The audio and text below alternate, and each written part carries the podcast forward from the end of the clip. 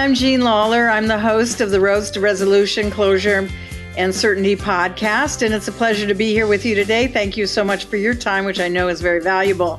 Um, you may recall that last week I said that I was going to start a little mini series of uh, a few videos and, and podcasts on insurance in mediation.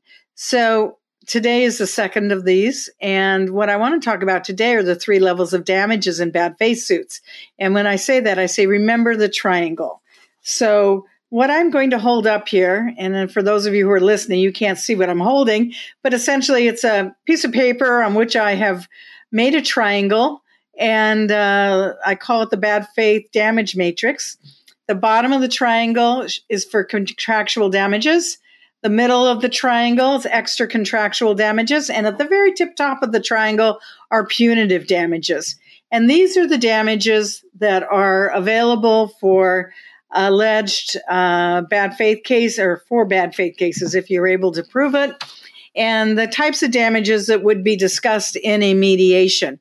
Some states may have other types of damages, such as statutory damages that would be available, but I'm talking right now basic contractually related damages and those arising out of the insurance contract. And so that is a triangle to remember, okay?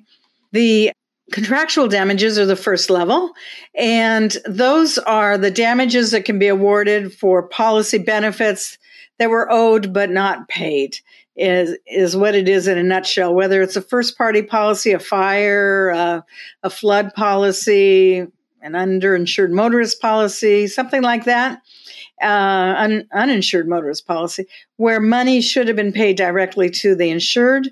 Those are policy benefits, and those would be the kinds of contractual damages in a first party case against an insurer. In a third party case, the question of contractual damages would come up in the sense of perhaps defense counsel fees against the plaintiff in the underlying lawsuit if the insurer did not pay those fees and they had a duty to defend, or the payment of a judgment, perhaps, if the um, insurer did not pay the judgment, denied coverage, or um, there was a dispute as to coverage. You know, there, there's as many of these situations as your imagination can take you to, I suppose. But um, those are the types of damages that would constitute contractual damages from a third party con- uh, in a third party context. All right. Um, the next level of damages would be extra contractual damages, i.e., bad faith damages, and stated another way, the breach of the implied covenant of good faith and fair dealing.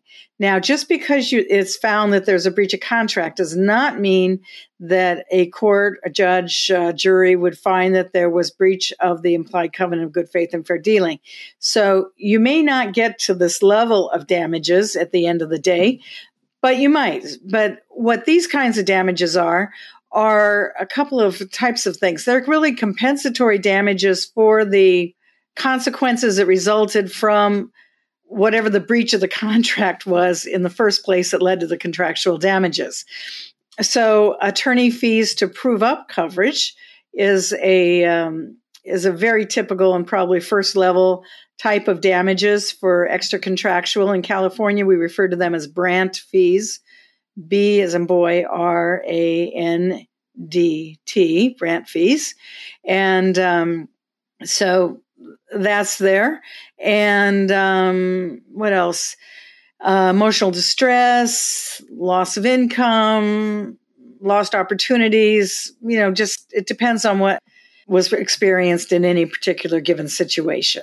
But those would be extra contractual damages. And in mediation, I've so often heard lawyers who are not, you know, everyday insurance attorneys, they don't deal with insurance every day, um, just jump right away to the claims involving bad faith or the uh, alleged wrongdoings on the part of the insurance company with respect to a claim. You know, you know, like maybe they allegedly didn't investigate fast enough, they didn't pay fast enough, they didn't defend, they didn't do whatever it is that the plaintiff or the claimant thinks they should have done fast enough or at all for that matter, I suppose. So don't just jump to those cases or to those kinds of damages. You have to start at the bottom, at the very beginning, and those would be the contractual damages. I have had defense attorneys representing insurers in mediations who said, why is this other attorney just talking about all these bad faith damages, but they're not claiming that we didn't pay them everything that was owed, or the we being their client, the insurance company?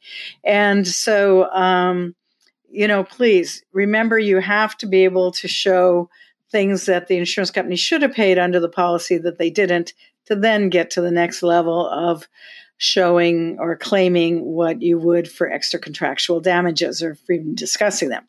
The third level of damages are punitive damages, and um, those really are probably rarely going to be discussed in a mediation um, because an insurer would um, vehemently deny that that level's been met. Punitive damages are where behavior has been uh, malicious or oppressive or fraudulent. And so it's a very high standard of proof. But you can't get punitive damages if you have if you're, you know, court or whatever, if you haven't established and already gotten the extra contractual damages, and you can only get those if you've established contractual damages. So, in terms of this um, a triangle, you know, um, keep it in mind. You've got to prove the bottom, to get to the next level, to get to the next level. And just because you get through one level doesn't mean you will go up to another level. But for talking points, uh, keep the triangle in mind, it will not fail you. Okay. Thank you so much for being with me today. It's always my pleasure to welcome you to Roads to Resolution, Closure, and Certainty. I would be pleased, so pleased to have you follow me on uh, YouTube, LinkedIn, to reach out to me if you have any questions and um, or email me. Thank you so much and goodbye. Have a good day.